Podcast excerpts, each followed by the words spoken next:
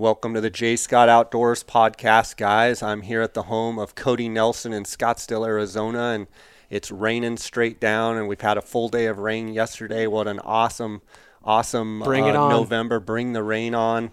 Uh, you Give know, us as much as we exciting can news take. going on at Go Hunt. We've got the Black Friday sale. Uh, the the Black Friday sale is kicked off here. It's November 21st. Yep. Lots of savings. It's it's running from now until December 3rd. They are giving away a free elk hunt. hunt. Uh, all you got to do is spend $200 and you get an entry for every $200 you spend. If you bought a $2,000 pair of binoculars, that gives you 10 entries into the into the elk hunt drawing, as well as you don't have to spend 200 at once. You could buy 175 now and 25 In December. December Yep. 1st, and it makes the 200. You get an entry to win the free elk Correct. hunt. Guys, go to gohunt.com. Check out the Black Friday sale. Uh, Cody, also exciting news. Uh, Swarovski Swarovski. has got a sale coming For the, uh, the uh, 26th of November at 9:01 p.m. Pacific uh, Standard Pacific Time. Standard Time on the 8x42 and the 10x42 Yep. SLC. Two hundred dollars off. 200 bucks off those. That's phenomenal savings. Yep. Um, Swarovski's never I, done I was that. gonna I say I don't don't. I, I I remember there being an anniversary sale, but I don't remember ever there being a sale like this. Yeah, it's pretty awesome. So, guys, check out the Swarovski sale. Check out the Black Friday sale. Uh, get a hold of Cody, oh, 702 847 8747, extension 2. You can also email him at optics at gohunt.com. We're going to dive into the questions here. We've got a big pile of questions from uh, Instagram followers. And, Cody, it's always great to sit down. Yeah, Let's dive in. I'm glad to be here. I want to hammer this out. All right, let's do it. Why is there zero talk about the Leica HD B3000s? I looked through them and the EL ranges, talking about Swarovski, Yep. uh, and they seemed better to my eye. Any input on those? Yeah. Uh, well, first of all, there. I mean, there is quite a bit of talk about them out there. Um, we we actually sell them quite a bit. I think they're a great unit, especially for somebody that is wanting to enter uh, their um, their ballistics into the the binocular with the SD card. Um, and it, it'll hold up to six of them, and it, it, it will actually when you range it, it'll give you your solution. And I uh, I think it's an excellent um, an excellent rangefinder. Um, I know that there are people that um, maybe shy away from the SD card part of it, but it's it's really not that complicated. So um, there there is another option um, when you have the uh, the the 2700Rs, um, which I think is a great option as well. That just does the the line of sight with the the um, and the angle compensation. So I think the the lineup gives you a a, a- good a good choice. Um, as far as it being you know better or worse glass wise I, I really think that, that what that guy said can't be stressed enough. If you compared the both and you like the the Leicas buy the Leicas. There's nothing wrong with it. If it if it if it does what you're asking it to do and your setup and the way you shoot and the way that you you know handle long range or whether it's close range it doesn't matter. If it works for you then do it. Um, the interesting thing that people may or may not know, Jay, about that particular kind of binocular, it is not a traditional roof prism um, bend. You know, you- you'll notice that there's actually a little bend in the tube, and uh, it's I I always kind of ca- call it a quasi Porro prism. You know, it's kind of a hybrid if you really think about it. Um, and really, what they're doing is just trying to um, fit obviously the electronics and make it so that the the light bends through the tube efficiently. So um, that may be exactly what that guy's noticing. Got another question here. It says, question on the glass." Oh, glassing. by the way, Yeah. I, I might add, uh, pay attention to Leica because right now there's a $500 off instant rebate, and I would tell people to strongly watch the uh, the Leica uh, brand and especially go to GoHunt.com. You know, over the next uh, five or six days. So, so there's always good stuff coming. nice. So they can call you if they want to know more about that. Yeah, Leica deal. absolutely. There's, um, I mean, there's a there's a five hundred dollar instant rebate right now, and uh, and I, I just there's there's stuff being announced to us every day, and uh, so I just think people should pay attention and, and keep calling and keep checking the website. Awesome. Got a question here on glassing. If you're hunting an area you don't know and have never scouted, how long will you spend glassing before moving locations? If you're not seeing animals, also, how much does the target species dictate the amount of time you're spending, such as if you're hunting mule deer, elk, or Coues deer, does that change the amount of time you would spend in one location? So we've got two questions here. Yeah. Uh, if you're hunting an area you've never been in, how much time do you spend glassing before moving locations? I'll tackle that one first. My first question before I saw the second part of his question was, what are you hunting? Yeah, what are you hunting? You know, if, if you're hunting elk um, during the rut, I'm probably going to be moving more, you know, glassing, hitting the open spots and, and trying to hit those areas. Obviously, if you're glassing Coues deer, Right. probably going to spend quite a bit more time really focusing in on Yep. certain areas, specifically shade and, you know, bedded deer and, and that well, type of one thing. One of the things, Jay, is that that I think is important to think too is like, you know, if you've done any pre-scouting to it, what is the area known for?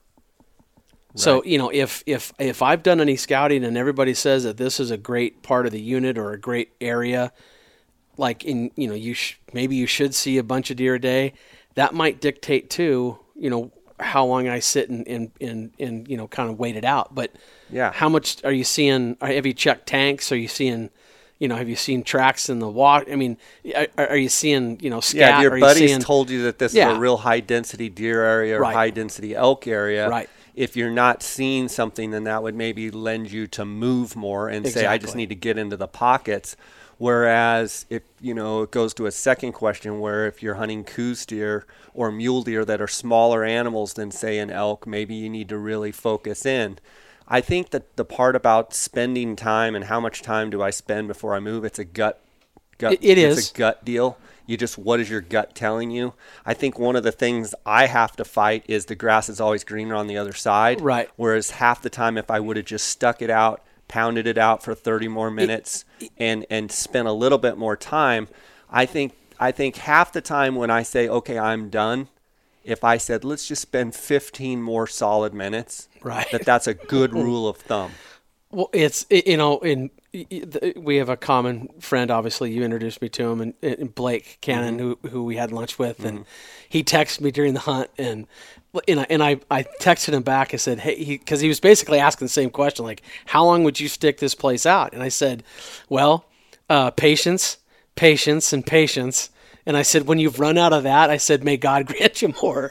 Because I said, he, I'm just telling you, like, I would stick these places out. It's just, that's just my feeling. And And and I think you can attest. There's places that you know are good because you've scouted it. This guy's saying he's never been, but let's take it a step further in places that you've hunted before and you Right. know this area produces. You know that there's good deer, good bulls in this area. That's going to give you the confidence to be like, I just need to plan it here. I just need to sit. But one thing I also hit is sometimes changing your area of angle. yeah, I, So well, that was know, the next thing. Move over was 40, angle. 50 yards, Yep. 100 yards, 10 yards. Sure. Maybe change.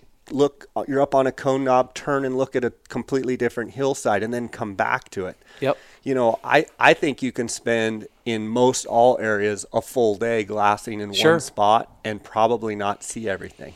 Well, and I hear it, you know, it just in talking with guys, you know, at the shop and whatnot, and you hear guys talk about mule deer versus elk, and and look, I, I'm, you know, I, I'm partial and biased to Coues deer, and you know, I, it, one's harder to hunt than the other, I, I think in general one's harder to see than the other, and the bottom line is is that that some people, if you know your area and you know that you're not seeing deer in the places you should typically see deer, yeah, maybe it's time to change vantage points. Mm-hmm. So I, I just I think you, you know, another example is I had another guy call and talk to me about you know like southern Arizona versus you know central Arizona mm-hmm. and and what in Coues deer. Mm-hmm. Well, you know, I, and we were, I was laughing because I was talking with another guy at the same, you know, pretty much around the same time, and we had just gotten off the phone with each other saying, I- I mean, like if you see three deer a day some days in Central Arizona, like I, some places I consider that a, that's a great day, Right. And if you saw a decent buck in there, that's an even better day. But if you go down south some places and you haven't seen 20, 30, 40 deer, like I'm starting to think like something's off. Right. So there's you just gotta you kind of got to know the area in general what to expect. Yeah, but and another thing is you've got a glass with confidence. So if you're sitting in a spot and you are just not feeling it, sometimes it is okay to just Yeah. pack up your pack and say, "I'm going to fresh country." Go to another knob and just you know that doesn't say that maybe you don't come back, but what I do see is I think people move. They walk too much, Sure. they move too much, and they glass too little. Well, and Jay, it's kind of funny. This is kind of off on a different tangent, but it makes me think of a good scenario for people. The truth is, is that there's a lot of guys that get online and everybody, you know, you see guys get bashed on because they're e scouting or they're trying to get people's honey holes or whatever. Like, but I think that's a legitimate, broad question. That if I were going into a new spot, I would say, "Hey, look, I don't want your honey holes, and I, I literally just want to know." I mean, what- I'll take what- 'em if you what- them. what- yeah, what am I? What am I supposed to expect? Is Right. this, you know, Is this a five deer a day or is it a fifteen deer a day? Exactly. Yeah. And so I just I think guys that those are absolutely 100% purely you know, especially if I'm helping anybody, I'm more than happy to tell a guy what I expect in an area. Right. And you know what? By the way, sometimes things change and places, you know, either get hammered or you know, uh, if you haven't been in there in a couple years, things change. Yeah. So you got to figure it out some way. This is a question that doesn't really relate to optics, but I might as well just spit it out Sure. there. It says, "Hey Jay, I've heard conflicting stories on where Game and Fish wants you. Arizona Game and Fish wants you to place the tag on your sheep. Uh, sheep hunters used to always place the tag around the ram horn, but I hear they only want you to place it on the gambrel. What's your experience with this? Thanks, Dan." Uh, it definitely want they want you to put it on the gambrel, not the horn. I've seen every year. Um, I actually incorrectly tagged a ram one time on the horn and was corrected and told to put it on the gambrel.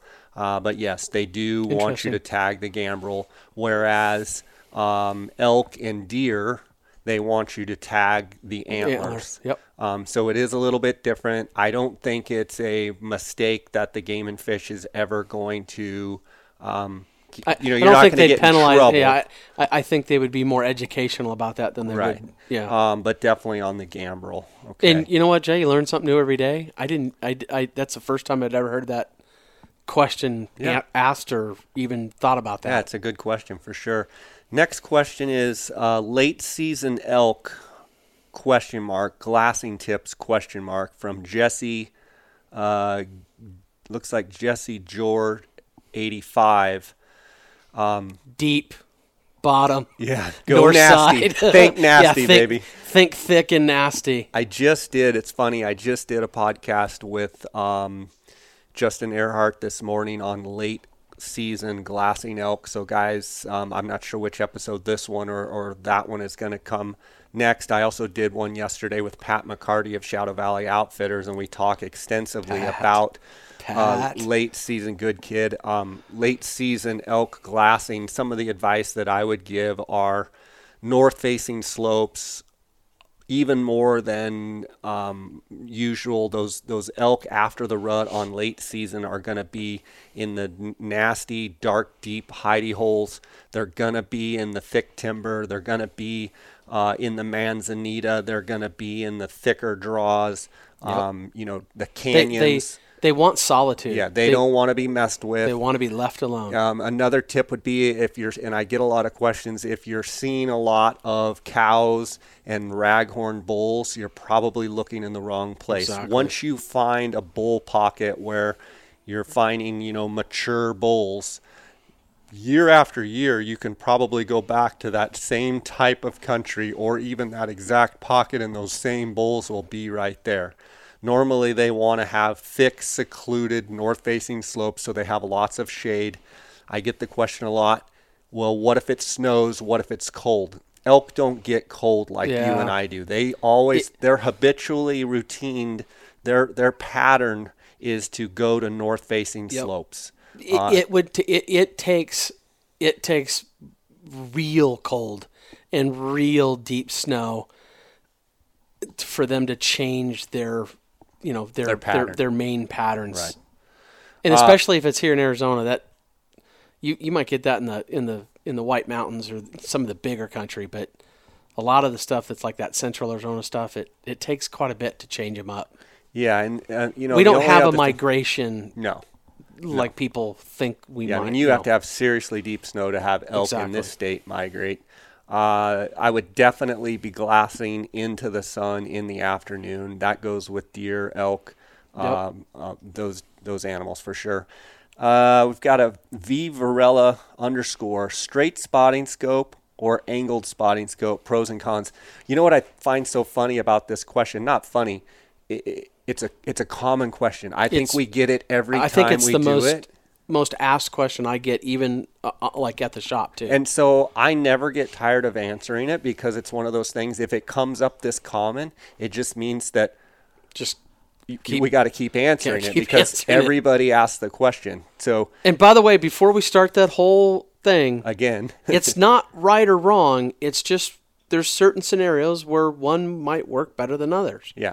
So I'll give you my take, and then you can kind Yep. of play off it. Um, personally, I like a straight spotting scope. Yep. The reasons that I like a straight spotting scope is I feel like my target acquisition is faster with a straight spotting scope. I typically sit down, I have my tripod legs extended out, I've got my binos on the tripod. Yep. I find something with the binos, I click the binos off, pop the spotting scope on, and can be looking right at my Yeah. target. I, I think the thing that you need to like the, the thing to stop and explain to people if you found something in your binos what I generally try to do is in the in the in the circular field of view that I have I try to put that animal right dead smack dab in the middle Yep. and I will lock everything down on the tripod without distorting that that position of the animal in the field of view. I will very easily un- undo my uh, my quick release, Yep. slide the binos out, and very gently slide the you know the spotting scope in. And the reason he's doing it gently, folks, is he does not want that image to move. He Yeah, wants to I- be able to center the Right. spotting scope and it be right where he left it. Yep, And that's important, And, and I, I, I always leave my my spotting scope at the lowest setting, so it's got the widest field of view. And when I put the spotting scope in the in the rails and lock it down, I, I would really tell you that probably ninety nine percent of the time I'm with at least within the picture and and then I can zoom in and go, okay, there was that discerning mark, or you know, I can see the bull in broad daylight, or you know, whatever it is. I, I, I just it it's it's just the timing of it. And Jay, we've been in these scenarios where you know we're hunting or I'm scouting or whatever, and you see a buck at very last light, and the buck's moving over a saddle, and you have to be able to tell. Is that a buck we need to go back and look at, or Right. is it was it just a small something? Right. And when you know when you're guiding or you know when you're doing that or helping someone, you have to be able to give them really good information. Right. So f- I think you and I both agree that when I've always said that when you're killing, and and it means you know that you're you're helping somebody or giving them good information. For me, target acquisition is always paramount. Right, and I want to go back to the target acquisition. What Cody's talking about is having your binos and your spotting scope basically collimated. Yep, Right? That's the right word. That so when you go from one to the other, and that doesn't just happen overnight. You have to actually go out in the field and get your plates and get everything so that they're lined up Well- correctly so that when you switch Yep. from binos to the spotting scope, just like Cody says, they're centered in the binos. You pop the binos off, they're centered in the spotting scope. Then you go with your zoom. Sure. One of the points I think you make that's so important is that, and I do the same thing. I always take my spotting scope back to zero, basically to the low ju- power. No 30 different than you're, you're doing Okay? with a scope or anything else. So I go back to low power so Yep. that every time I pop it up, it's on the widest field of view. Then it's okay, there's the animal. Then I zoom in. I look at the animal, I assess the animal, and I i instantly, it's just routine. I f- take the zoom ring, go back to the lowest power. I set it on my pack, and I put the binos and I keep glassing. Yep. So target acquisition is huge. When you're sitting and you find a deer, if you start changing the angle of your body, if you start changing the angle of your eyes, which if you pop an angled spotting scope on, you either have to bring your body position up, Up. Yep. you either have to lower or raise the center post, which most of the time is you have to lower it because of the angled spotting Correct. scope. So then you have to glass with your center post up three or four inches so that when you find a deer, then you have to lower the center post, drop it down. Well, guess what? That goes against what you were saying about centering the object in your binos and being able to easily slide your spotting scope there. You're now lowering the post, which moves your left to right, as well as your up and down. Well, and and Jay, the the thing is, is that I think I, I've gotten feedback on this. People calling the shop or emails or whatnot. It's funny because some people like they literally like, do you really think about this this much? And the question is, or the answer is, absolutely. Because well, my, it, my answer it, would be too. We don't have to think about it anymore because we it's what, routine. Well, it's it. I mean, yeah, right. It, now it's just simply habit. It's right. just muscle memory, whatever you want to call that. But uh, and I mean, look, the the object is, and people ask me this all the time, man. I, you know, like, do you keep doing this? Guys, this is what we like to do. I, uh, all we're trying to do is help people be more successful and be efficient. But you know? yeah, and, and not I don't even care about the kill, but I'm just trying to help you find more game. Right. And I think that this way that we talk about this is is good. Now, I'm not going to lie to you. There are times that a straight spotter that because of the length of it and, and, and maybe you have to back away, I'm not going to tell you that looking through a straight spotting scope is the most comfortable spotting scope to look through. I agree. 100%. But I'm going to argue with somebody on this. Somebody's, there's always somebody wanting to do this. I don't look through my spotting scope that much. Like maybe 15% of the time. Yeah, or less. Or less. Yeah. It's just depending on what we're doing, but it's more of a find it with the binos, classify it with the spotting scope, yank it, the spotting scope off, go back phone to the scope it. Do, right. I mean, do whatever we're doing. But then, if if we've discounted that animal or whatever we're doing, it's back to the binos and back looking for another one to do the same thing, and just it's just rinse, wash, repeat at that point. Right. And so and and I would say that eh, you know what blows me away is I'm so adamant about a straight spotting scope, but there's people that will argue with me till I'm blue in the face, and that's fine because that's their prerogative. They get sure. used to their own routine.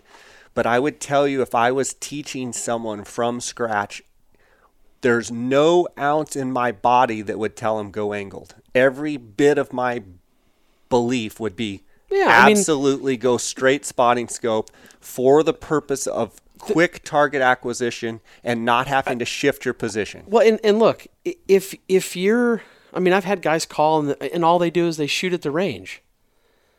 Well, totally different. Story. Th- th- we're totally different deal. Right. Or but, that they're a sheep hunter and they're always looking uphill. And that's fine I too. I, we totally I get, get it. I, and I'm I will tell you that I I forced myself to use a, an angled spotting scope for a year so that I at least could say I've done this. And while I was pretty good at it, and you know, I could look on a mountain and move the you know the the spotting scope over, and I could be generally where I wanted to look. I wasn't as good as if it was with a straight. Right but I'm not going to lie, it, it, was pretty comfortable. Yeah. The other thing too is when you're digiscoping with a phone scope or whatever you're using, agreed. having the angled the way that the phone with the weight sits down yep. on the on the ocular, yep. it does tend to work better. So I mean, if you're doing it, I do a ton of digiscoping through a straight. But I would argue that if you're if you're doing you know if you're birding if you're doing tons and tons of phone scoping, having an angled is not bad at all. I would say that from a, a Western hunter that is hunting deer and hunting elk and hunting antelope, and sometimes you have to make an executive quick decision that has to be right and correct and fast. Right. Speed matters. Yep. And from my perspective, using an angle, I am not as fast. I'm twice as slow using an angle. Now, over time, if I worked on it more, could I get faster? Yes, but I would argue that even if I used it for five years, I would still always be faster I, with yeah, the straight. I totally agree. And and I get when I go off on this because I'm so passionate about my belief in straight. I get people saying, "Well, do you know that these companies sell more angled sure. than straight?" I'm saying, "Yeah, absolutely." I know, but I think a lot of that is because people aren't educated to well, doing it how we do it. And then people say, well, do you think your way is the only right way? No. But I believe I'm pretty the, confident the, that the, some of the best guys that I know use straight. Yeah. And the other thing is, is that that stat is heavily skewed, let's say, because the birders, for the most part, buy angled. Right. So it skews the numbers. So so it skews. I mean, you know, we're not talking about hunting. We're talking, but but even so, because and I know this because the the typically the birders are not using their binoculars. They're using them handheld, but they're not using them the other way around. So, uh, I would just sum this up by saying, you know, our thing is is that we appreciate the straight and get more out of it than an angled. right. I'm 25 minutes in and my heart rate's already I know. up. What's up I with know. that? You got you settle down a little bit. This is from George Warner too. How do you keep your eyes from getting fatigued and tired during hours of long glassing? tripod, tripod, tripod. That's first. Um, I think if there's one single thing that will ease your, um, is is putting them on a tripod and keeping them still. That's one. Um, I think that you have to consider uh, when you're glassing, are you being affected by wind? You know, you can use Bino Bandits. Um, are you being affected by um, are, are you being affected by ambient light coming in and, and you know doing that to you? I think there's a lot of things that go into that. Like i'll say this. Um, i see a lot of pictures and i don't i'm in no way shape or form telling guys not to use certain products. But when i see i'll just call it gear hanging off of an optic straps um, covers eye cups uh, objective lens cup, whatever it is, anything that you're letting the wind flap around in, Vibrate. I don't care how you say it, it's affecting your eye because your eye, every time that that, that glass shimmers, your eye internally, it's a muscle and it's it's causing it to work. Yeah. So by the end of a day, if you've kept your binos less still than the guy next to you, the next guy next to you is going to win. Well, and I'll also add to it's just a fact. If you glass through higher quality optics that was my give next- you a yes. brighter, Couldn't agree more. image that you don't have to squint, you don't and it's just Yep. a solid image. Your eyes, you're going to be able to do it for much longer. That's one of the reasons why I always recommend people, and you do too, buy the best binoculars you can afford eh, one eh. time rather than buy and buy and buy sacrifice for one great pair of binoculars and buy those. Well, my my my I don't know. I I almost glorified myself there for a second. The statement that I've always said and I continue to say, and I don't know if I was the first guy to use this exact phrasing or not, but here here it goes. Buy the best glass you can afford, put it on a tripod, and slow down. If you'll do those three things, you will minimize, mitigate, and and and make it less, uh, you know, uh, wearing of your eyes. Period. So, and you know what? I- I'll say this: Hey, if you know you're susceptible to stuff, take a nap. Yeah, or pull your eyes out and look around and just yeah, let your like eyes get them get yeah. them reset and Yeah. and by the way, there's nothing wrong uh, with, with taking Visine with you. Clean them out and and you know, I mean, there's none of that's bad. Next question is Alexandre dot Viau V I A U hunt high country mule deer and elk. I already have 10 by 42 EL Swarovskis and Swarovski STS wide angle 65. Okay. Here's the question 15s or STX 65 and BTX? well, So it sounds like he's thinking of possibly upgrading and he's wanting to know if 15s or STX. You know, there's a couple scenarios there to think about. Um, and and and my first inclination is to say if you're hunting high country mules, mule, muleys, or or elk, I, I'm always thinking about starting to shave weight. Yeah. and there's a combination in there that works between the 10s, 15s, and and the uh, uh, the STX 65. Um, I know guys that use the 10 by 42s and the STX 65, and they're very successful. And I think it depends on the look you're going to have. And I think if you know where you're going to be and you you either need the 15s or don't need the 15s, um, I, I think that there's a, a relationship to say, or I shouldn't say a relationship, but there's a, a balance there to say, God, if you know you're really looking at a far place and you're going to spend a lot of time searching, throw the 15s in. But if a guy's going into a basin that he knows not a big long look, and it, I mean, yeah, he might spend some time looking in the brush, but pe- I think people underestimate how valuable uh, a set of tens at a spotting scope can Field really truly be. Yeah. So I, I and, and, and I'm not and, and by the way, I'm not discounting the BTX and the 65 or you know any of that because there are people that if you hate looking through a spotting scope, well, the BTX and the 65 is a pretty good option. But at the same time, I use the BTX and the 85 or 95 mainly because I want to scout and look at big country and look for pockets of animals. So I for that scenario, I would use them differently and I would be my- I would be leaning towards like 10s and a spotting scope to con, you know to cut weight and only if I was going to have some big looks would I would I would I put the 15s in. Yeah, and I mean, I would ask this guy, you know, how much high country, how much hiking, how much weight savings Yeah. do you have to do? Because a BTX way up in the high country, looking above, you know, high country timber up or above the timber, if you will, um, above tree line. That's what I was looking for. You know, can be phenomenal because you could be glassing out there three, four, five miles up Sure. on some of those peaks Sure. and just catching this big buck glinting in the sun. Yep. And the the weight factor of carrying that BTX in there is worth its weight in gold when you spot a giant. So, but I do agree with you on the fact that elk and mule deer typically are easier to see. Right. They're bigger animals. You can do a lot of damage with tens. Um, you know, I'm Coues deer hunter at heart. I love the 15s. I pretty much glass with the 15s Right. on a tripod everywhere I go.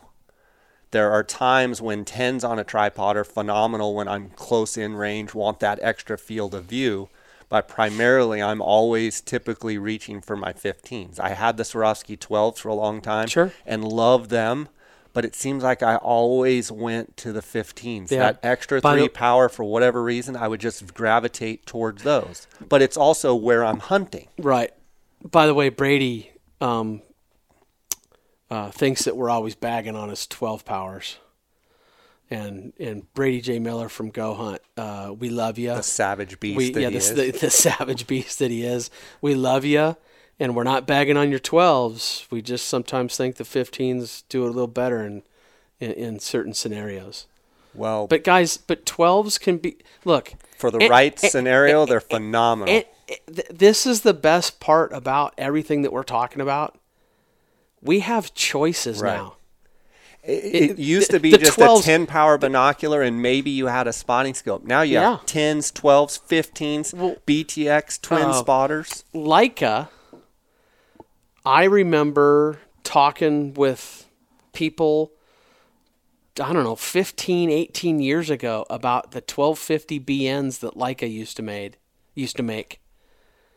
And maybe before the Ultravids, before any of that. And people were like, oh, you you know, and it, I mean, man, the 12s, I mean, got Robin Bechtel of all people, God rest his soul. Um, he's the one who, who showed me about 12 by 50s. I didn't even know. I, I didn't even know th- such a thing existed. I thought I knew something, but he, you know, he said, "Cody, you got to look through these." And and you know what? He was using them for a very specific thing. And so, you know, I it just is what it is. Next So, question is uh, D Need 18. He says, uh, when spotting into a valley or basin, do you start close, then far, or opposite, and why? Well, I'm glad Dar's not here because he'd be like, "Pfft, I know the answer to this one for Jay. Um, he always says, I sit down. He's like, you sit down and you look at the absolute farthest hill, the furthest hill away from you, And why? Why do you start so far away? I said, I don't know. I'm a grass is greener on the other side. He goes, We just spent an hour hiking up here, and now you want to look three miles away on some other hill. And it's just my nature. But to answer your question efficiently, the best thing you can do is get to your glassing Yeah. point with your tens around your neck, eights around your neck, whatever you're carrying or in your in your chest, um, your bino harness or whatever you're carrying, and and don't even go to the tripod. Just do a quick scan, anything I- within I'm- a couple hundred yards. I'm looking for obvious movement. Right. I'm looking for escape routes, and I'm looking for the the obvious place that you think they would be. The, the big buck that's standing at 150 yards, he's in the crouch position and he's in the sneak mode and he's looking over his shoulder. Yep. Where if you're sitting there farting around with your tripod and getting it all set up, that buck's gone. But you pop up your tens, your eights, and you catch that buck and he's a shooter, you just rifle over the Ex- pack and you can shoot that buck. exactly. Well, and here's the other thing. Um, if you're with a partner, Let There's- them. th- well, I always well- let Dar scan or well, you scan and but, I'll go But that's the thing is, is that that you know if you've uh, I, I know I've I've told this scenario you know in when I've done seminars and everything, but it, it really does work. If you've moved through a saddle or whatever, and you're kind of going left and right and going to get on the face and get into a good glassing spot, um, the first guy through does all that quick scanning while the other guy is you know getting settled and getting his tripod out. And then you know as as that guy is is set up now he's looking and the other guy's getting here. So i, I mean people laugh at it when you say you're kind of doing something like a you know like a spec spec ops you know? But it really is if you've kind of coordinated it it really can be quite effective Well, and and you say special ops, but it's like I I approach this, and I talked about this yesterday on a podcast. I approach this as if they're shooting at me. right I approach this. I'm not a, a military guy, but I approach this, and I've been told that I approach some of this stuff like a military guy would. Like you pop abs- up to a glassing point, you don't just pop up and skyline. You creep over, Well, that's the- and you're hitting it, going, Right. "Where's the guy that's going to shoot at me?" Okay, I've got this cleared. Now I can go to my tripod. But and my- that's the whole thing. 15s. Like when when I and, and we don't have to get on on a tangent, but when you walk up through a saddle, like I don't walk right through the. I try not to walk right through the middle. have some cover, But you know, stay to the left or stay to the right. Get in and out of the skyline quick. right. But if I mean, but I've watched guys walk right up through the middle of a saddle, dump themselves into a basin, and all of a sudden you're what you're you're watching them because it's. I'm not trying to laugh, but they've literally just announced to everybody because they put their tripod on the longest, and they stand right in the middle of the saddle and walk around and proceed to go back and forth, and I'm like, I- man, you've just told, oh. you've just told every deer in the planet. And by the way, if you're hunting Coues deer and you do that, Good luck.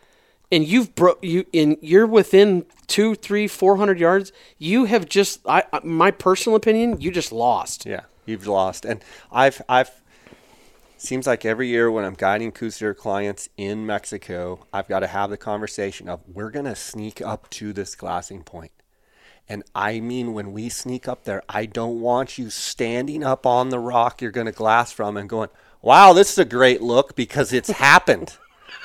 I mean, I'm creeping and sneaking and getting up there, and a guy will just start popping his tripod legs. Bang, bang, bang. This is a good look, Jay, in that voice. And I'm like, are you kidding me? So I don't know where we got off on that No, bunny trail, but, yeah, but but- to go back to this guy's question. It- when I first get to a glassing spot, I'm looking at the obvious quick. Then I'm popping my tripod Right. up, and then I'm going to start scanning. And for probably the first 15 minutes, 10 to 5, 5 to 15 minutes, Yep. I am power scanning. And I'm starting close in rifle range, any deer that might be trying to get away, any deer that might Yep. be just a gimme. And then I'm just scanning, scanning, scanning, fast, fast, fast on my tripod. Escape routes, obvious. Yeah, And- open and- saddles, uh, uh, peaks, exactly. yellow grass. Then I'm moving to the next ridges Right. over and I'm scanning. So for the first five to 15 minutes, every time I get to a new knob, I'm scanning close, further away, further away, further away, farthest away. then I'm like, okay, start back over. Exactly. Now I'm going to start going slow. And that, yeah, get methodical. Because how many times have you gotten to a glassing point? It's perfect timing. Two ridges over, there's a buck chasing does that if you would have been slow and methodical, you'd have never seen them. Yep. So the first five to 15, just, I mean, power scanning and wiping, you know, exactly. wiping the canvas clean is like what I would Yep. call it. Trying to pick up those obvious things. Yep. Hopefully that helps. So, yes, I would lean to looking close. Fight the urge to look far, like I do. I I've Yeah, been the- known to sit down and see something five miles away, and it's like we just got here. We don't even know what's between here and five miles. Now we got to walk all the way over there.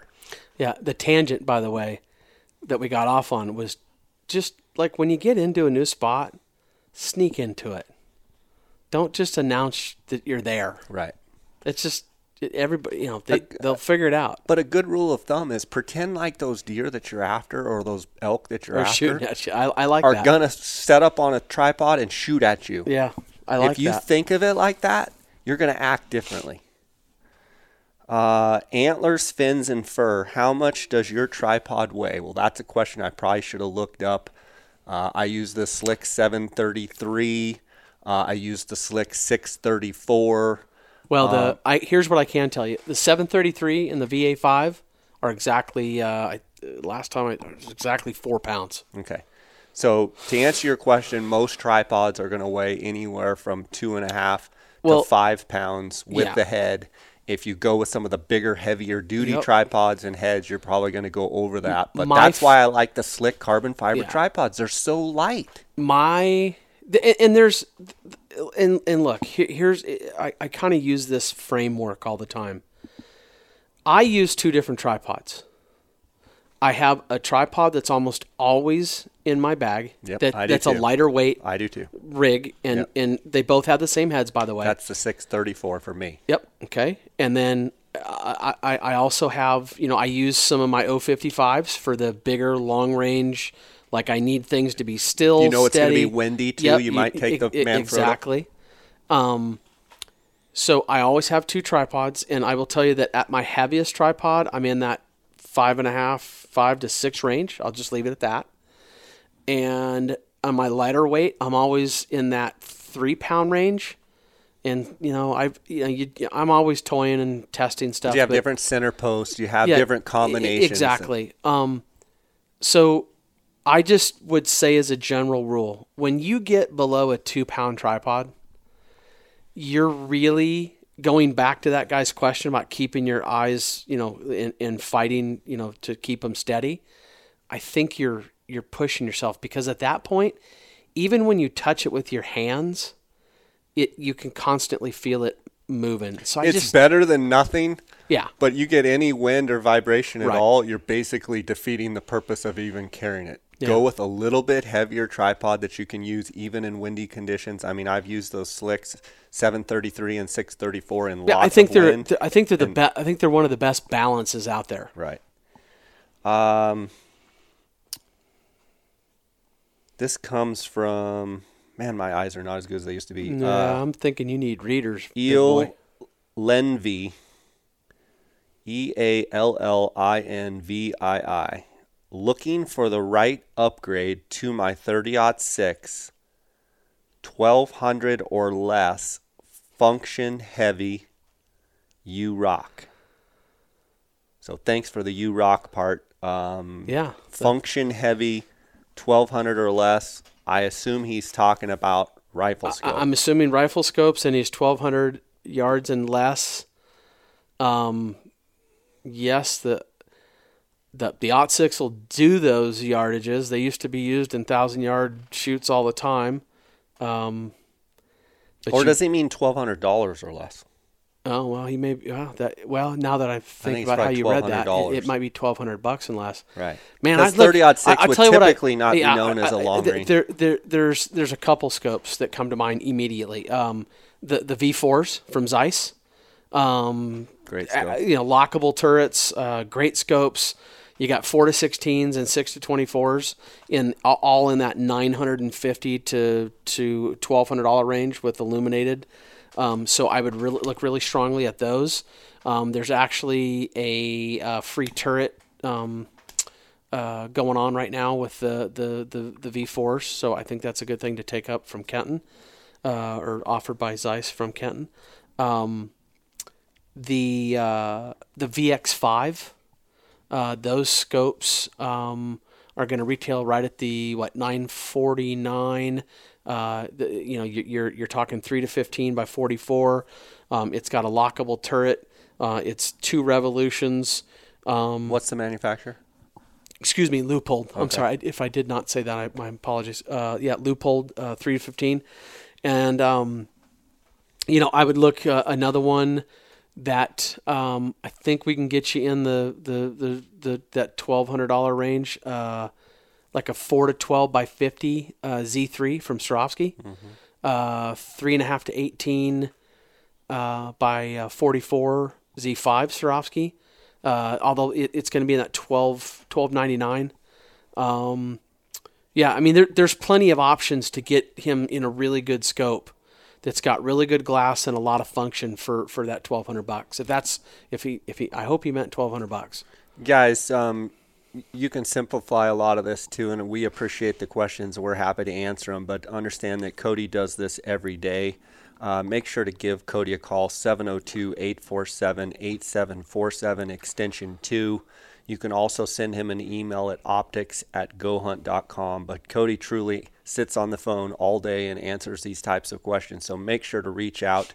We'll continue to answer all of these questions, but you can always reach out to Cody uh, for that. Okay, the next question is uh, Speed Strength Speed and Strength University. Uh, would you glass for desert mule deer in the shade just like you do Coues east and northeast slopes? One of the things uh, I almost said one of the things speed that you need to understand. exactly. But one of the things that you need to understand, sir, is that the desert mule deer typically are going to live on the desert floor. They're going to live in the Yeah. roly polies. They're going to live in the ironwood choked, Palo Verde choked, sandy bottom washes. You know, you, we've got units 41 and 42 and 37A and, and you know, even Yep. the units 20s around Phoenix where they live in the rollies. foothills. They, They- sometimes live in the absolute flats. Sometimes they're using their shade as a big ironwood thicket, big um, Palo Verde thickets. Yep. So maybe not as Washes. much like a Coues deer that's going to spend a lot of their time on northeast facing slopes that might be a big um, elevation change, which Right. gives them a lot of shade. Typically, desert mule deer are going to be more using a saguaro cactus's shade, Right. a prickly pear, a big prickly pear forest of cactus. You know that they get on one side and they that's their shade all day. So the thing I think is yes, if you do have shaded little hills and stuff, there you'll find deer on the north and northeast slopes. But sometimes these mule deer, and most of the time the desert mule deer, are going to be on the north or northeast side of a Palo Verde tree. They're going to be on Yeah. the north or northeast side of a saguaro cactus or a bush of some sort. And I and I, I think a little bit has to go to you know what time of year it is. True. Um, you know, I remember you know a couple Januaries ago I was glassing for Coues deer and I actually got in the truck and left and I was on my way out and I just kind of caught like a dark shadow off to my my left and I look over there and I'm like, holy cow! And it was a cold, cold day. I mean, one of those cold, cold days. And Well, cold for Arizona. Well, like I mean- maybe a high of 45. yeah, but I mean, but it was. I mean, it was in the. It was in the you know high. It, well, it was, it, well, it wasn't first in the morning. It was. It was in the twenties. Okay. And and I look over and there's mule deer buck just kind of chewing his cud. I mean, Laying, just yeah. just. But he's laying in the in the shade Yeah. On the north side. But that was uh, on one of the coldest days we'd had. Right. So, but I've also seen that same scenario and seen a, a, buck just lay down right out in the middle of the sun and, and sun himself for. So I, I think you need to at least kind of maybe think about what time of year it is. Yeah. Well, But I would agree wholeheartedly on the on the foothills. Um, you know, especially in the desert country, I just I can name the deer on one hand that I've looked up to the top, you know, like four or five thousand feet, and went, man, what's that mule deer buck doing Right. up there? That that's that just doesn't happen as often. Yeah, and I think just a general rule of thumb, if you guys look in the afternoons in shady spots, whether that be shaded slopes or shaded brush, and look on the shady sides, look on in the shade, you'll will you Yep. will find more deer. Period. Yep. Whether you're looking for mule deer or Coues deer, general rule of thumb is look into the sun. So your binos are facing into the sun in the afternoon, and be looking for shade pockets specifically, and you will find more deer, whether it's Coues or I agree. or mule deer. Uh, let's see, our Maroons uh, underscore AZ Hunt 93. What tripod setup do you have, and what's the price range? So the tripod, the two tripods that I run the most are a Slik 733 with a Sirui VA5 head, and a Slik 634 with the Sirui VA5 head. Those are the Yep. two tripods that I use. You can cover the price range. Uh, the one 733 that I've had, I've used it for like 15 years. Yep. And it still works just fine, and everything is is good. I mean, it still Yeah, works it- perfectly fine. Well, and I've, you know, I mean, I didn't use Sliks before the last couple of years, and I mean, I, I I used them and played with them, and I know that you've always used them, but the more and more I sell them, and the more and more our customers are using them, I, I I mean, I've seen some guys that have just taken out and just abused them, which I don't. I don't abuse any equipment on purpose Right. It gets used hard, but, but not, the, but the, but the care of it. guys I know, they're using them hard, and they just keep calling, going, "Hey, man, I just, you know, I can't believe this just did this, but man, it's it's you know keeps on ticking." Yeah. So, um, look, you- you're going to be in that uh, that 250 plus or minus, depending on the on the uh, the 634, 733, Mm-hmm. and then the Sirui head is the is 165.90 or 164.90. So, um, Guys, I want to point out too the Sirui VA5 head um, is absolutely phenomenal, and for the price point, Cody, I cannot believe that it's as smooth and it's as durable and it's as stable as it is. You know, Yep. someone that's used the 701 HDV for a long time, it's discontinued. uh, someone that used the 701 RC2, and now you've got the Sirui VA5, and it is a smooth. I- I know people say, well, not everybody, but people will say, well, you sell those, that's why. And I'm like, look, But you can sell anything you but, want. But no, but I, I can sell anything I want. I can bring in anything I want. Right. And by the way, I'm not bound by any contract to use what I, I'm not. But if you go out in the garage right there and look at my tripod stable, I've taken heads that I've used and trusted for years and taken them off and put those on. Yeah, it's, it's I've got a 701 HDV that's brand new that and you and I have talked about this and I know Dar that I think that that's one of the greatest heads made of all time right. I agree. and and one that literally has been mimicked and copied Right. which is awesome This one's but I'm telling you that for 165 Cheaper. bucks cheap and the, and the 70 it takes a lot for me to tell you that I have a 701 laying there in my desk yeah. I'm, I'm just, and by the way, it's Arca Swiss. Right. So I, I just think it needs to be, you know, Next question is uh, underscore Remy underscore May Sw- Swaro twenty to sixty or twenty five to fifty eyepiece for ATS sixty five. uh, okay. Any differences besides a few feet of field of view? Well, um, yeah, the, the that eyepiece actually's got the field. Fl- it's actually the the way the lenses are made are they're ground different. Now this is ATS, Yeah, right? this Yeah. is the this is the the, the, older. older. series. right. and and it's you know it's it's I mean it's it's a great deal. Now I'm gonna say this scenario, and I'm gonna tell people that this is what works for me.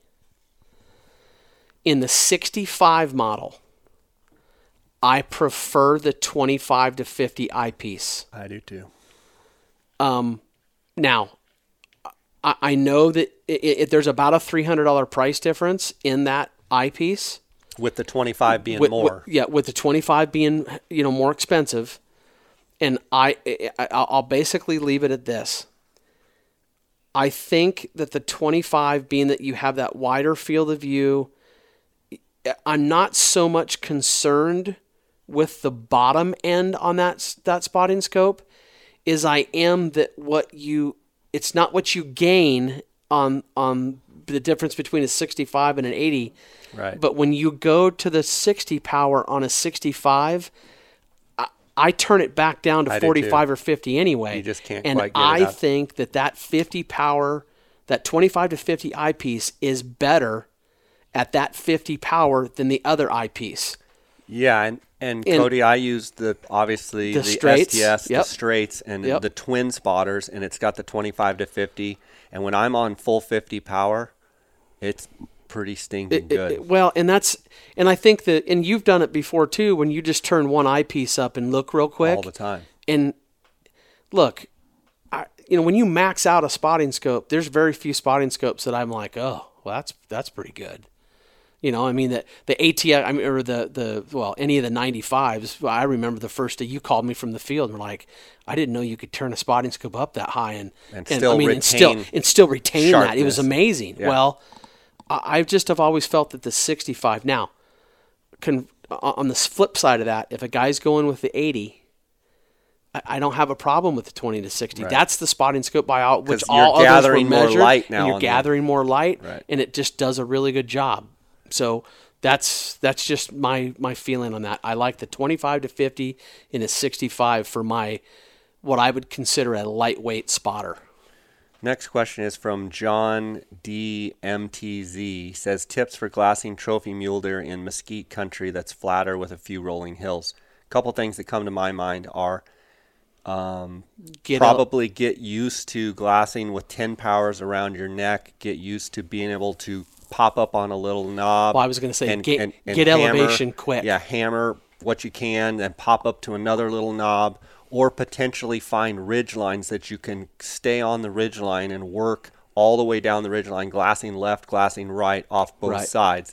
The other thing would be find those desert cone knobs where you can gain tons of elevation, Yep. which is what I like to do in the desert is get up on a cone desert peak that may take you an hour to get up on and be able to look way out, miles and miles out. You look close, you look way out, and but you can do 360. Right. So you're looking at those ironwood, Palo Verde, choked draws where the deer are, and you've got tons of vantage. The challenge sometimes Yep. is it's so flat, it's hard to get from the point you're on out to two miles to where the mm. deer is. But that's where having a spotter comes. it's funny in. that you said it because when you say that that desert cone, like it makes me think of, of Greg Krug. Yeah. just pounding the desert mule yeah, deer with big binoculars. with big binoculars and just getting as much elevation and hammering them. Yeah, the, the thing is, you either go big and have to look really Right. far, or you go the other approach of going with eights or tens around your neck, Yep. and even maybe even having your tripod legs extended, which I don't like standing much. But sometimes, if you carry your tripod extended with the tens on it, you can pop up on little points Yeah, and ridge lines and just keep bouncing from high point to high point. Um, that's a, that's a good strategy. Next question is Ron, or excuse me, Sean underscore Kolowski ninety five. Which spotting scope did you use on your Dall's sheep hunt? Uh, would you use that one or different? So I used don't- what the, did you use? the 65 STX Okay, uh, spotting scope because I felt like carrying an 85 or 95. I was trying to cut weight. I felt like that was a great combination of of what I would need, and I had tons of light on the the um, Northwest Territories hunt because it never gets dark. right. The Chugach hunt, I did not have as much light, but Lance, I knew had his 95, so that was another reason why the 65 was the perfect combination. And guys, ask your guides what they're. Uh, Absolutely. I mean, talk to your guides and ask them what they're using and what you're bringing, and find out as much. It doesn't always work out this way, but ask the questions because guys, I get it all the time. I'm like, well, you know, I don't know what my guide's using. I, call them up and ask them. Yeah, and the other thing too is a lot of times, just like when I'm guiding, I want to take my spotting scope, and I'm always going to have my spotting scope. When you're talking Alaska, you're talking the Yukon, you're talking Northwest Territories on a Dall sheep hunt, you might be able to not take a spotting scope if Right. you've already communicated with your guide and he says, I'm taking my Swaro 85 or my Zeiss Harpia or whatever, and and you know you're going to have or or whatever spotting scope it may be, and you can just cut out that entire amount of weight. One thing I learned with going Dall sheep hunting, which is a little different from here, is I typically like to say, "Hey, I'm going to go glass off over here," and even tell my client, "You go glass off over here." They like to stay close. They don't like venturing off and you go here, I go here. So pretty much all the time I was next to my guide, whether it was Northwest Territories or Alaska, and they have their spotting scope. As long as they have a good quality spotting scope, I might even consider Right. not taking one. Yeah, they um uh, the thing is I was going to say about your STX and 65. So I get that question a lot is, "Hey Cody, well, you know, if you had the choice between the older or the newer, and I'll say it, the 65, okay, the 65 is not my favorite No. modular, Right. but I will tell you that with the new eyepiece, It's pretty good. yeah. I, you know, I'm telling you, you match that up against even the older 20 to 60 by 80. Uh, you, we might have a little talk about which, you know, I mean, space and weight. Uh, you know, the, the, the, the XTX is going to be a little heavier, but, um, you know, I don't know, weight being equal, I, I'm, I'm going with the 65, you know, STX. I think it's a great combo. Next question is um, Justin underscore the ed, or the underscore edge. Quality lightweight bino attachment. Outdoorsman's universal strap type. What do you use? Well, I think there's a lot of great options. I think the Outdoorsman's Bino adapter is a great option. I Yep. think that Bino adapter that you have right there is a is a great option by a new manufacturer. Um, I think potentially using the strap. Um, you know, I, I know Brady uh, Miller. I uh, know uh, Jason Carter. They use a Lorenzo does. They, yeah. A lot of those, like, like They like the ability to pop it in and off. I, I worked at the Outdoorsman's for you know what seven years or whatever it was, and and my time there was awesome, and I learned so much about you know different parts and connections and and and yes, the the bino adapter and the studs that that is a great system and it works. Um, being now that I've done some different things, I've realized that there are people that really like to use the the Swarovski, you know, strap or the the um, it's called the UTA, uh, 114 bucks. Um, great system, And it's adaptable to several it- it- different it's, binos. it's adaptable pretty much to any bino. right. So a, a lot of people like to use it just because of the word. It's universal. You can put any strap any bino in there, except for like you know bigger Porro prisms, like the old Docters wouldn't Right. work in it. But um, or Leica has their what's called the Stabilite. Um, again, that's a. Uh, think you're you know you're still at that 115 range and or 109. uh, It's actually 109. But the bottom line is is that guys, it's all about getting your binos on the tripod. So um, you know there's some there, there's bino adapters that now are on on on Amazon. There's the Outdoorsman's, which you know the Outdoorsman's has a bunch of different uh, studs that you can use with different binos. They have an a tall and a short bino. Um, you know the, this yeah. There's just there's just a ton of stuff out there that you got to go look. A lot of great options. I, But- I recommend call Cody. He It- can go through the options with you and he can help you find the right one. And and one of the things just to say about that, I I don't know that I care as much about weight on those. For stability. because all I care about is getting the binos on there. I'll, I'll, I'll take the weight. right. Once you start using those systems, I'll take the weight. Next question is hunt.martin10. Do you ever grid with your spotter or do you locate animal first, then use spotter to identify trophy size? Oh, size? that's easy. So my answer to that would I never grid or glass ever, ever, ever with my spotting scope. I never. The, the Not only one thi- time the, I do. The only thing I'll ever do is if there's a slope that Way out way there. out there that I, I know I've seen deer before, I will take a moment and and put Just my hit the slope. like it, but we're talking like put it on the field of view and and turn up the power and I can I can scan with my eyes so to speak Right.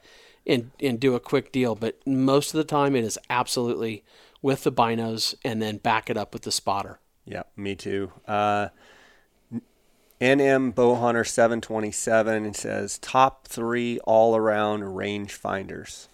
Whew.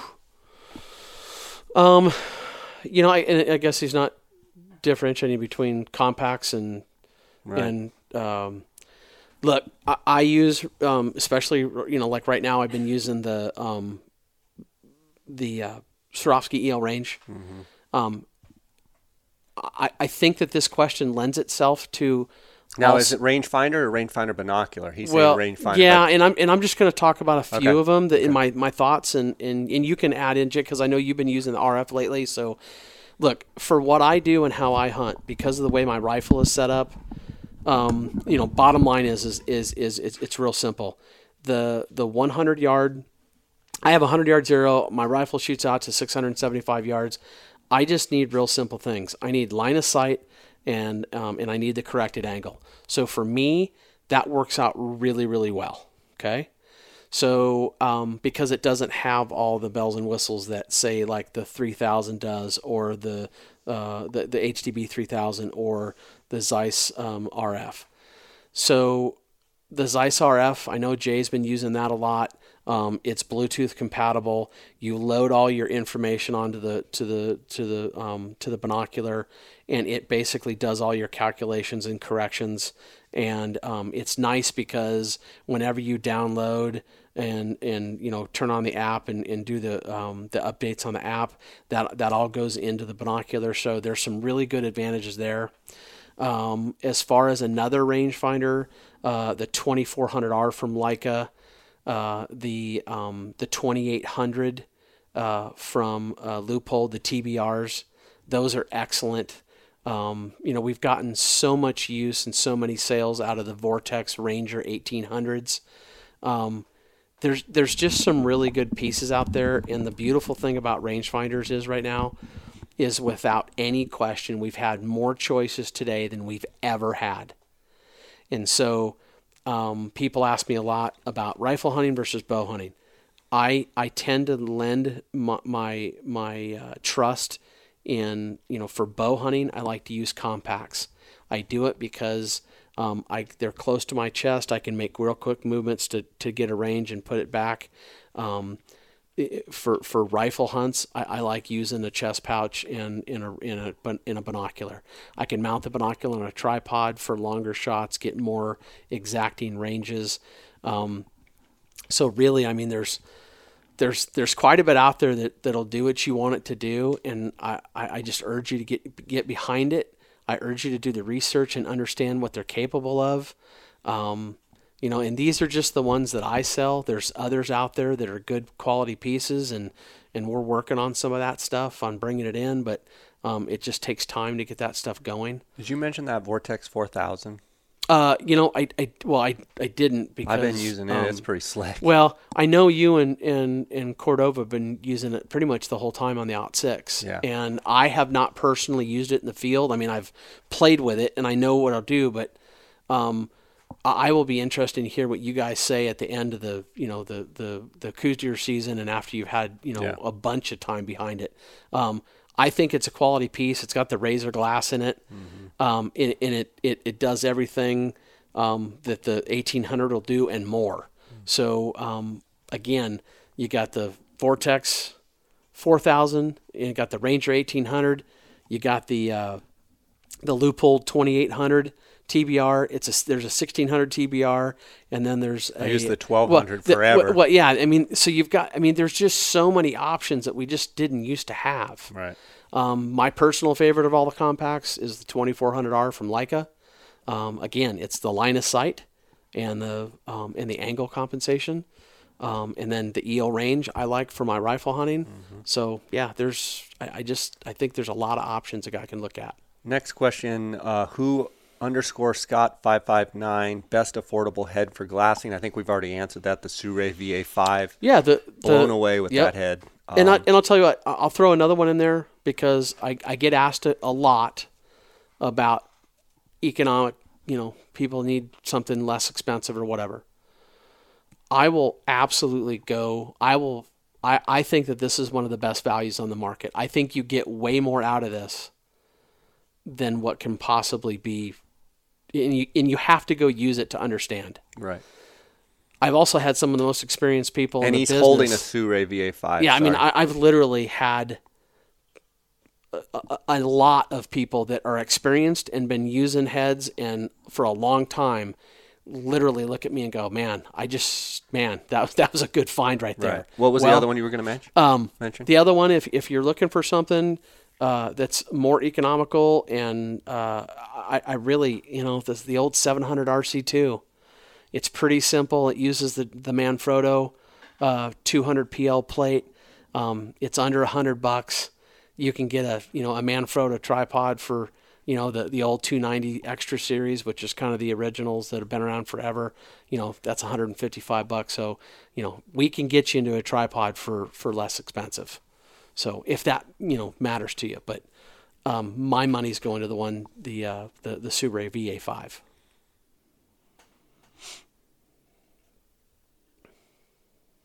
Cody, one thing I think we need to mention is Go Hunt's got the Black Friday sale. It Yep. started. Um, it's live as of the 21st here Yep, of it is live. of November, and there's a bunch of different products that are on sale.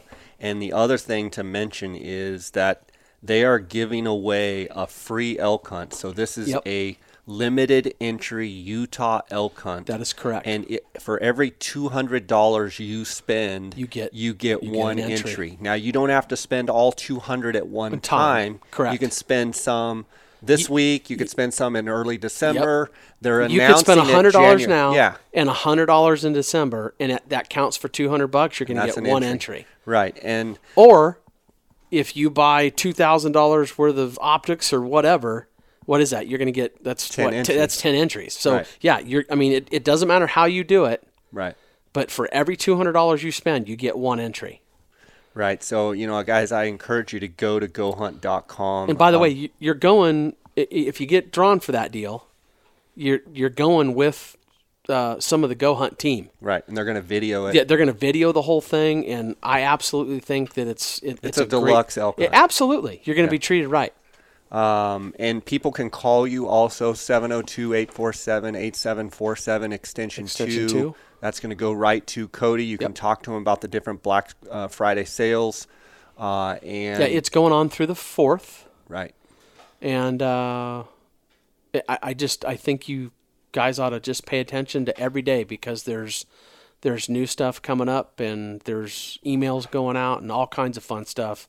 Um, but there's some really really good values, and we're talking not just in optics but in in uh, um, uh, in the gear shop. There's all kinds of gear that's that's on sale. So um, probably now is as good a time to any as talk about the uh, the sale that's coming up. Yeah, Yeah, it's exciting. I, I- didn't even know about Yeah, it. It's me neither. exciting stuff. Yeah, it was kind of a surprise. Tell us about it. They it. kind of laid us on us pretty quick. Um, Swarovski is doing a sale on the SLC 8x42s and SLC 10x42s. And I believe in my time, I don't think I ever recall those being on sale, except for maybe there was an anniversary sale a while back. And uh, when does the sale start? the sale starts on well what'll end up being on the 26th at 9:01 PM. p.m. Pacific Standard Time is when that sale will kick off and go live. Okay. So um, you're going to have eight by 42s and 10 by 42 SLCs. I want to say it's a couple hundred dollar savings. It's a couple hundred bucks off. It's going to drop to fifteen ninety nine on the tens and uh, and fifteen forty nine on the on the eights. I can't even begin to tell you guys what a good value that is. So, guys, you heard it here first. Uh, Yep. Get a hold of Cody, 702 847 8747, extension 2. Uh, or optics at gohunt.com yep. and we'll answer your questions if you got them. Um, but yeah, it's uh, it, it's going to be a good sale, and I, I mean, a couple hundred bucks off. That's that's awesome. That's big. Best or average spotting scope for the money. Don't have the means to drop a lot on one. So he's looking for kind of an entry level spotting scope, the best entry level. What would be a You couple know, that I, you'd I'd look have to kind of look at the, you know, the probably the Viper series. You know that that spotting scope does a really good job in that that level.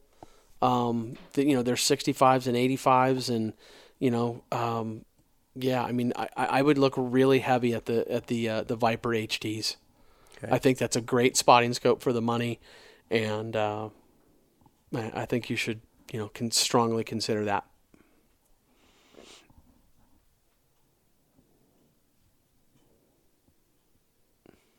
Cowboy Bruce asks, "Why do you use 15 powers instead of a spotting scope?" That's kind of an. Well, I'm going to be honest. That's kind of a it's, it's different question. yeah, it's a Is, is he asking me why do I use 15s instead of a spotting scope? I don't. I use them both. I use the 15s and the spotting scope. I use the spotting scope to classify and verify what I've spotted with my exactly. 15s. I think it's a it, to me it's an efficiency thing because the 15s allow you to look at such a long distance with both eyes open, comfortable on a tripod. And then you're again I'm using I'm literally using the the the binos 85 90% of the time. And that's allowing me to find, you know, those those pockets of deer or movement or bedded deer or whatnot. And I just think it's an efficiency thing. I think it, if if if nobody's used them, God, beg, borrow, steal, get, try to get out and use them because people really, until they've used them, um, they just don't quite understand how effective they are and how well you can see things at, at those ranges. And I'm talking, you know, to, to thousand to fifteen to you know two thousand yards, and sometimes beyond. It's not un, you know, it's not uncommon to to uh, you know see things at, at crazy distances with with a set of 15s. I'm thinking that that answered his question. You know, we've got a final question here. It says it's kind of unrelated to optics. Uh, it's from Landon Boomsma. Have you ever tree stand hunted whitetail in what state? So I do have a quick funny story. Yes, I have. Uh, tree stand whitetail hunted one time. I went to Wisconsin. My wife is from Buffalo County, Wisconsin, which I was told at the time is one of the best counties in the country for Right. big whitetail deer. Sure. Which now I've done more research, and it truly is one of the best. Buffalo County, Wisconsin, is known for giant deer. Yep. We went out there to visit her folks, and this is years ago, 10 years ago or more, maybe 12 years ago. Um, so I thought, well, shoot, I'm going out there. It's Thanksgiving time. Uh, you know, me, I'm like, maybe I can get a hunt in, see if there's anything close. so I talked to this outfitter, and he said, yeah, I, I can, I've got a spot for you. So I go out there having no idea what to expect.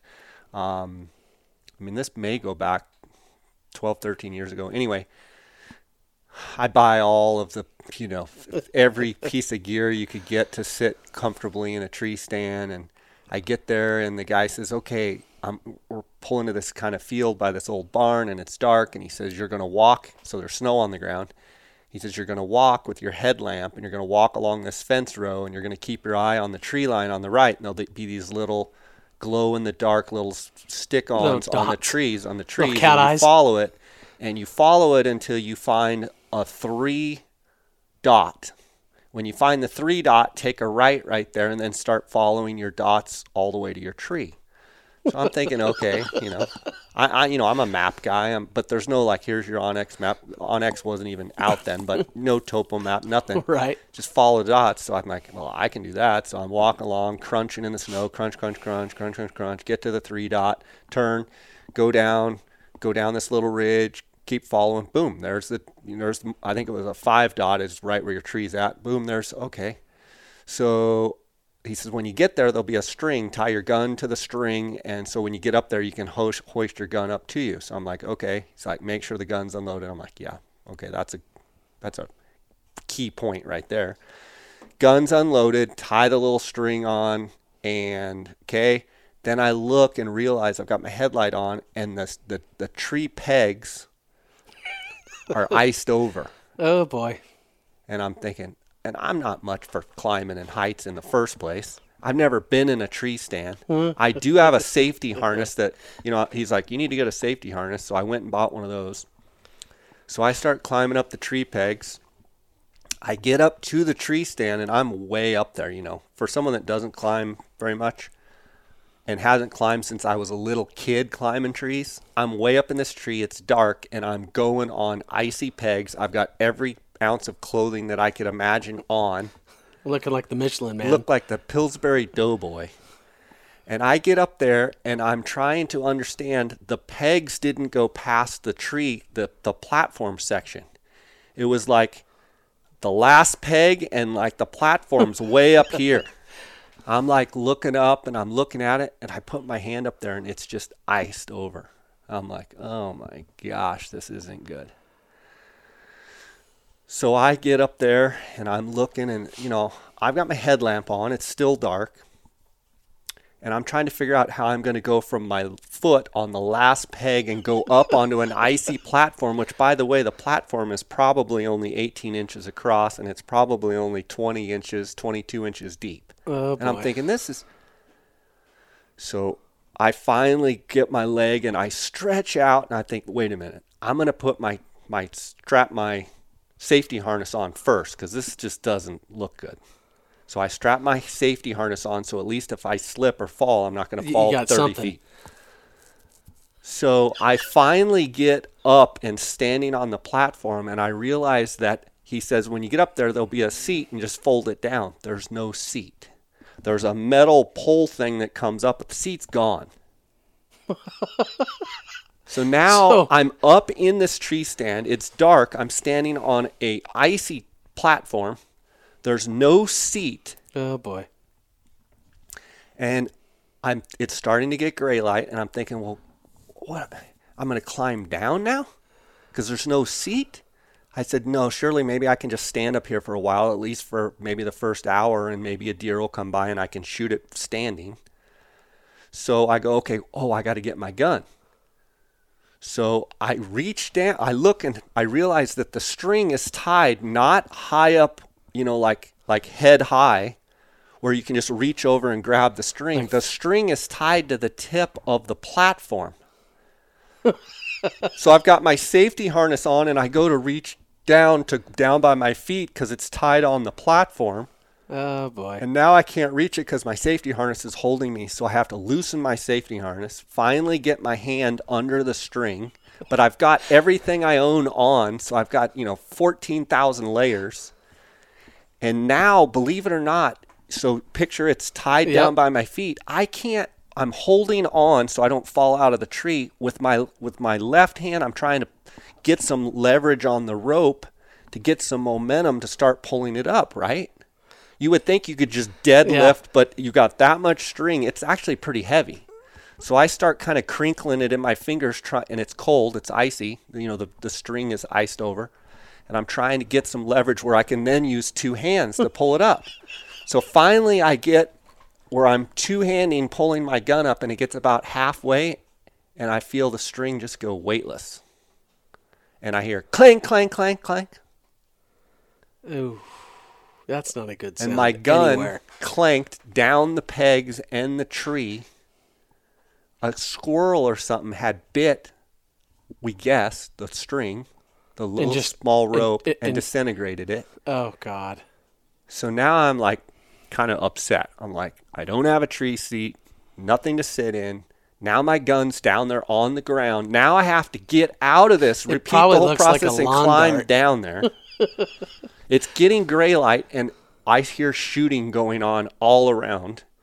And people are like, "Oh yeah, first opening day of Wisconsin deer season, or Saturday? I think it was a Saturday. Saturday of deer season. It's like a dove shoot because you can buddy hunt in Wisconsin. We can go four of us, and I can shoot all four deer for Oh, us. God. You can buddy hunt. So if you run into a herd, you can shoot them all. So four tags, four deer, doesn't matter. So I go, okay, so I go climbing down this tree. I, I had a little backpack. I'm like, I'm not going back up there. I'm just done with this whole thing. So I climb down the tree pegs and I get my gun and I look and I'm like, everything looks okay. So I'm like, I'm just going to sit here at the base of the tree. So I sit there for about an hour. And after about an hour, I said, I hadn't heard or seen anything. other than shooting all around. So I walked back, went to the field, came to the barn, and the guy said, "What are you doing? I told you not. You're going to sit there all day." I said, "Buddy, I followed your directions. I got to your tree. I went up the pegs. I got to your tree seat, and there's no seat." Then I went to pull my gun up, and a squirrel has eaten the string, and the gun fell. I said, There's got to be a better place for me. So that is my Wisconsin deer hunting story. So I have sat in a tree stand exactly once. I did it on the Kaibab on an early hunt. And I'm not going to tell you that it wasn't exciting, but I've never done it again since. I mean, I think there's times when tree stands would be awesome. I think there's some elk wallows and stuff that you oh, can have a oh. lot of fun. I think but, it would be amazing. And I know people are going to say, "Come hunt Midwest with me. We'll do have a better experience." And if that was just my one well, experience with tree stand, I've got a standing invitation to a friend of my dad's. I can come any any season that I have available that you know I can go back to Missouri and I, I like I want to go. I just haven't found the time and and just had been able to go do it.